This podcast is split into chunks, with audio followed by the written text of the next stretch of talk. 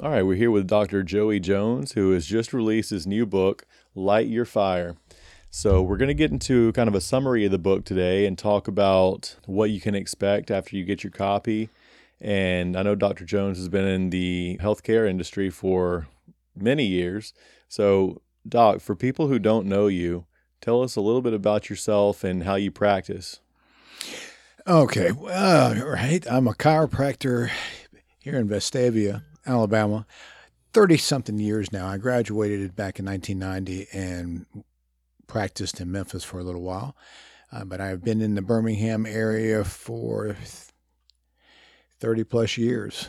Uh, practice primarily uh, chiropractic with a very strong emphasis on nutrition as well.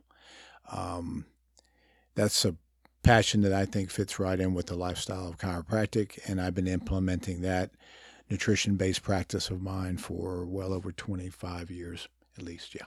Yeah. So, so you've been practicing for over 25 years, but you're just now releasing this book. So why now? Well, I think the timing was just right. Some things in my life fell into order. A lot of this material I had been putting together since the beginning. Um, and managed to hold on to it. I think that's the key thing. Moving from Memphis, Tennessee, uh, here into the Birmingham area, and um, not losing a lot of this stuff because, hey, early on, that was before the computers and the software to store it all in. So uh, do, you, just have notebooks and notebooks and notebooks? Sort of just stuff and you know ideas. And if I read something, I would uh, when I read, I, I, highlight. I put stickers in my book all over the place, and I save those books. And the same thing with uh, you know whether it's studies that have been done um, in research, I'll I'll hold on to them 10, 15 years. You know the paper's yellow. Um, and then it just so happened that a close friend of mine wrote a book and she is a very successful attorney and has a autistic child that is high on the spectrum. And i asked her how did you find time to do it? And she told me about uh, the publishing company that um, helped her. And i actually had a little window. They were full for a seminar that they were offering in dallas and with a little pull a string by help from my friend, we got me in. And um, that was sort of like the um, parting of the clouds, if you will, maybe that uh, that spiritual moment that uh, gave me the opportunity to do so. I went out and I met with them, and that was at the uh, Performance Publishing Group, and they really made it easy to get it out of my head and onto paper and then from there structure it to put it together to put it between a cover of pages. Um, so I know that there are a lot of people out there who who want to write books mm-hmm. and who are experts in their field and may, just may not necessarily know even where to start. So how did you start? And just give me kind of a, a brief outline of how you organize things to get it all out of your head and onto the paper. Well, that was the key thing. Um, you got to get it out of your head. And that's sort of where I was. I felt like, you know, I was um, I was going to suffocate with this information if I didn't get it out. And my passion was actually to teach, and I knew that. And so um, I had it in there. They just helped me pull it out and get it on paper. So you start with your main idea, and really it's not that easy to explain without actually showing you. Um, but you take a large piece of paper, you put your idea in the center, and then you have these little legs that stick out off of the paper, and then you have subtitles that you work there, and then off of those subtitles, you keep pulling out what's in the brain. Okay, and when I first started putting some of the uh, stuff out on paper, you know, you just write. You don't worry about the spelling and the grammar or anything else. Just get it out of your head and get it on paper, and you can tweak it from there. And uh, that's what they do is because we all have a story chase. Um, some of us, even before we're out of our twenties, may have a story. And even though you might not think it's relevant to some, I, I don't care if you're a carpenter, you build cabinets. There's somebody who wants to know what you know, want what you know, right? Um, you'd be, I think, um, we'd all be surprised um, when we reflect back uh, and put something down, um, what valuable things have occurred in the life. It's just um, somebody. It's it's somebody's go to that they've been looking for. So, uh, so speaking of that, what is the main idea of your new book? Well, I touch on a lot of the primary health related issues that are facing us today. Um, I talk about in the book stress. It's a major thing in our society now. I write who it's not a case of showing me somebody who is stressed. Show me somebody who's not in today's society. It's a different world today. So these stressed out, burned out adrenal glands, they're leading to a lot of our metabolic problems that we are dealing with today. Autonomic disorders, they have a direct connection there. Autonomic disorders have gone through the roof since 1985, a 200% increase. Like I said, they're they're naming about a thousand new ones a year now, right? Yeah. And this is metabolic related, stress related has a key component in there. I talk about that in the book. And over medication and over regulating of our society. Uh, I mentioned in there the average 40 year old in my practice now I see on about four medications. The average 60 year olds on six, and 70 year olds on seven. But like I mentioned in my book, you don't find 90 year olds on nine.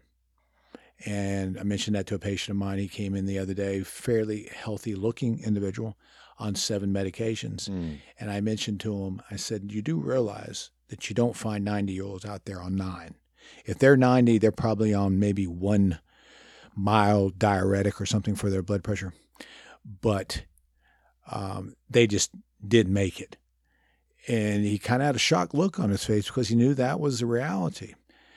Um, but I mentioned in my book, one visit to a general practitioner, and you could be walking out with four meds, Chase, right? Four different medications. That happened to one of my patients who went in for a referral to me that he had to have a referral from his insurance company. He had to go see another doctor first to come see me and he had sciatica and low back pain, and that's what he needed a referral for. Well, by the time he got out of there, he had blood pressure medication, antidepressant, a sleep aid, and because they drew his blood, three days later they call him back and they put him on a cholesterol lowering drug because his level was two points above what they consider hypothetical normal. Right? So here he is on four meds.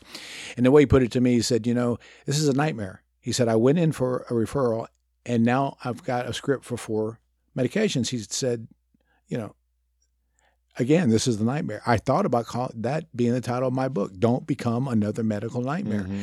So this is kind of where we are. And the change has to be made by knowledge, period. And that's what I'm hoping to do with this book. Okay. There's your power, is with the knowledge. Because let's face it, forget about healthcare reform. They've been trying to do that 50 years now since oh lord hillary clinton. But and don't don't get me started. But anyway that's not going to happen. It's time to reform your health okay? Write your own patient accountability act. That's going to come through education. That's what i'm hoping to give people here um, where was things like acid reflux 50 years ago to the degree we have?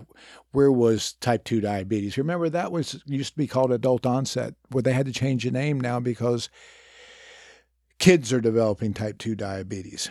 So, so say there's someone listening right now who who's totally on board. They want to reform their health.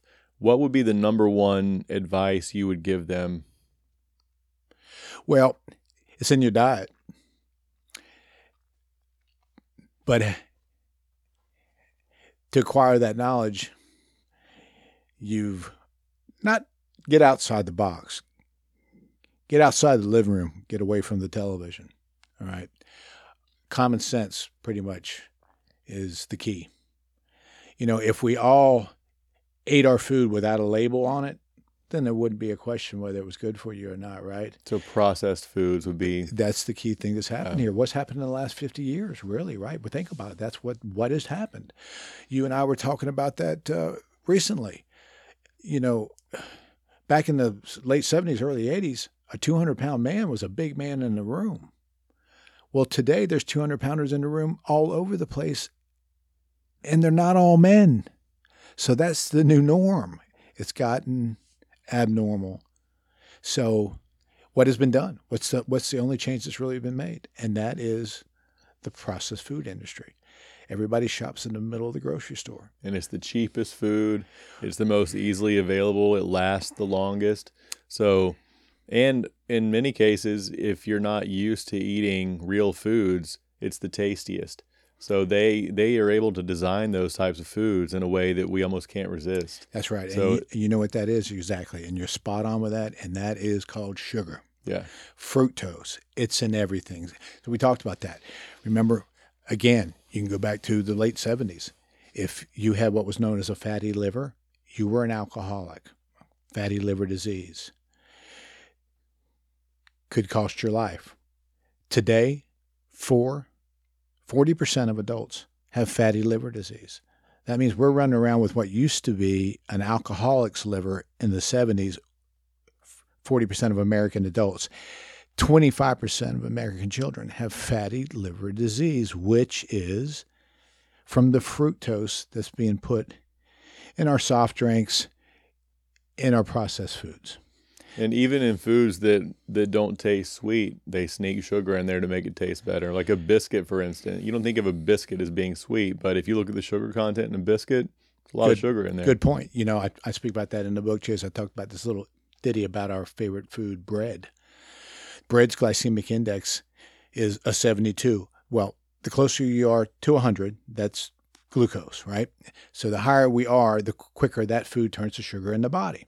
Well, it turns out whole wheat bread, everybody's favorite, depending upon the brand of the bread, is around 72 in the glycemic index. I write about this in my book. A Mars bar is 55. So next time you go make that turkey sandwich, you might be better off putting it between two Mars bars, right? yeah, it's kind of spooky. But I'm just saying, table sugar itself, right out of the bowl, is only 65 on the glycemic index. That's what's so happened to sugar's our even food. higher, so bread's even higher than straight sugar. Exactly. It turns to glucose in the body faster, makes an insulin response that much quicker. And who doesn't love bread? Yeah. Which is the way it's designed in our country.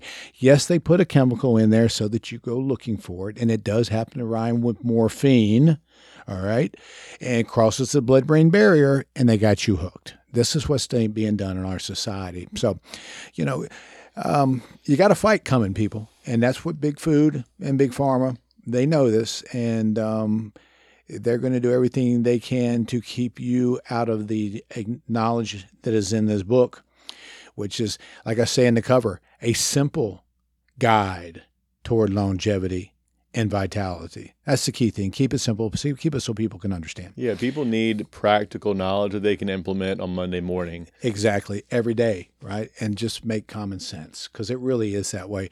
You know, again, like I said, it's it's not that difficult. Now, if we all ate food without a label, we wouldn't have a problem. An orange over here, no label on the orange, right? Perfectly good food. Anybody who eats that is going to have a good outcome.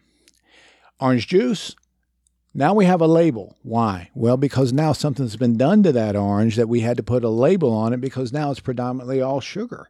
So even though we're trying to do the right thing by giving that to our child because we consider it healthy and there's vitamin C in there, to the body, you might as well be dumping sugar in there. You might mm-hmm. as well giving them a soda because it's the same reaction. And you're likely going to drink a lot more of the orange juice than you would if it still had the fiber in it, like the orange. Because I would, I would guess in one serving of orange juice, that would equal way more than just one orange.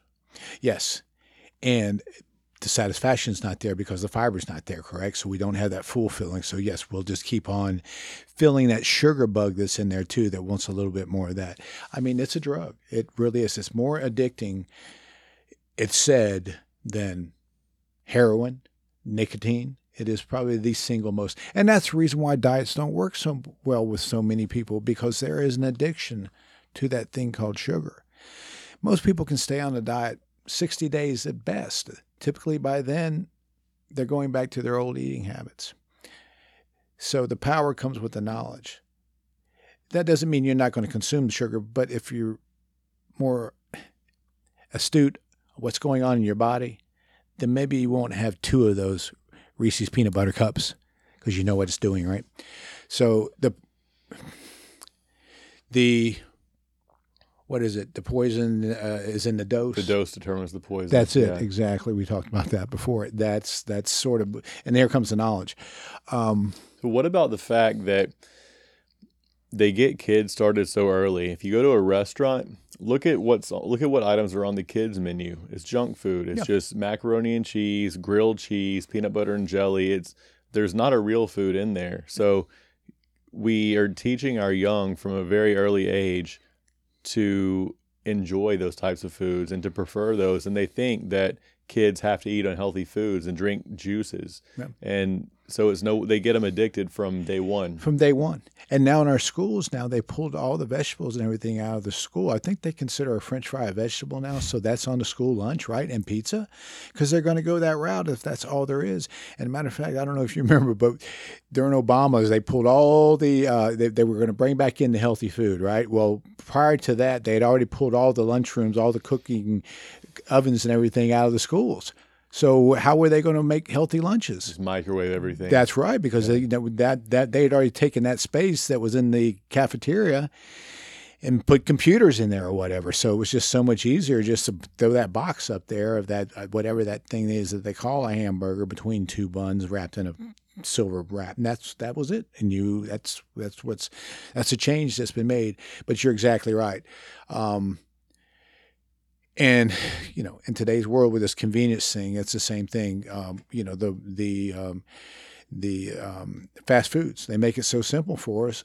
And really, since 08, when uh, the economic crush came down and everybody tightened their wallet, prices of fast food like Burger King and McDonald's actually went down, so it was affordable. And there went everybody out there to get their two for one double cheeseburger, which then sent them into diabetes diabetes and metabolic syndrome, and then of course that then the cost went up to the pharmaceutical company. So you're going to pay one way or the other, pal, mm-hmm. right? And of course your longevity just went down then as well, and your quality of life went down.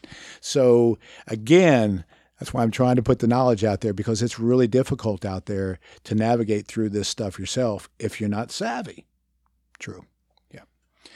So um, I'm hoping that that's what I can I can uh, make that enlighten, if you will, okay, in a way that um, is comprehensible.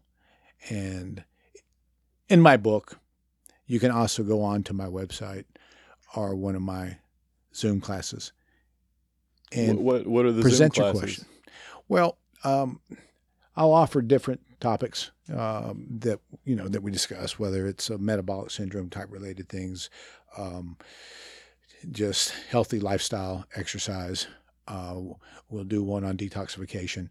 I'll offer those from time to time um, how can people find those on the website www.drjoeyjones.com. That will be in the book uh, as well.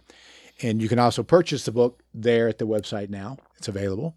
Um, and we'll, from that website, I'll have some uh, exercise videos, other um, educational uh, videos as well for people to be able to actually uh, see some of my protocols that I use, whether it's my supplementation protocols.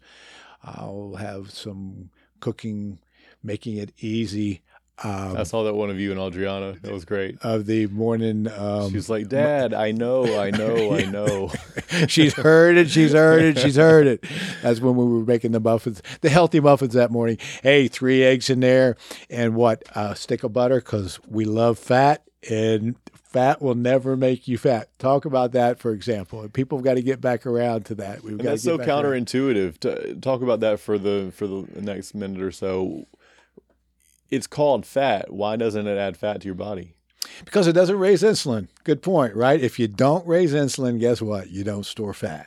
So we talk about that as well. Hey, you know, protein, very, very little, very little increase in insulin. Fat, none, right? And that's my joke. You know, it's that low fat diet of the 70s that got everybody their fat butts in the 80s. And now we're still, we haven't got out of that yet because that way of thinking hasn't been buried yet. It's uh, those people who put that in our ear back in the 70s and early 80s, they're starting to die off now. Most of them are. And so now the new paradigm shift is coming out, but it's it's going to be a hard one to change because people are about habit, right? And you don't they don't like to break a habit. We talked about that earlier. Well, if we can find blame somewhere else outside of us, we're going to put it on that, right? Yeah. So um, it's responsibility, and it's not difficult. And I think people again, just need to know. They need Yeah, someone to steer them in the right That's right. direction. So that's what the book is for. And where can people find this book? again, like I said, you can find this on the website. Uh, www.drjoeyjones.com. That's the place to start. It So they can be- order their copy right That's there. right. They can go right on there, push it, bump 1995, I think it is. Uh, Amazon will have it. Um, so uh, it's just a matter of uh, here it is. It's ready. That's why we were kind of held off on this podcast. I wanted to wait until it was available because I didn't want to put the teaser out there, but it's available now. And um, again, it's uh, light your fire, ignite the burning desire for a healthier you. Time to get lit. Love it. Okay. Well, Doc, I'm excited to finish reading it, and I'm sure that other, everybody else is excited to get their hands on a copy as well. So I will link to that in the show notes where they can get their copy. And in the next, uh, in the coming episodes, we'll be going into it chapter by chapter. But uh, go ahead and get the copy right now so you can get ahead, and we'll check in with you next episode. Yeah, and then from there you can follow us from episode to episode as we'll uh, we'll dissect the book a little by little. Okay, and at the same time, people, Chase will give you a, a number to contact, and if you love to uh, present us with a question, we'd love to answer it, won't we? Okay. Yep. All right, brother. Hey, man. As always, thanks. Have a great day.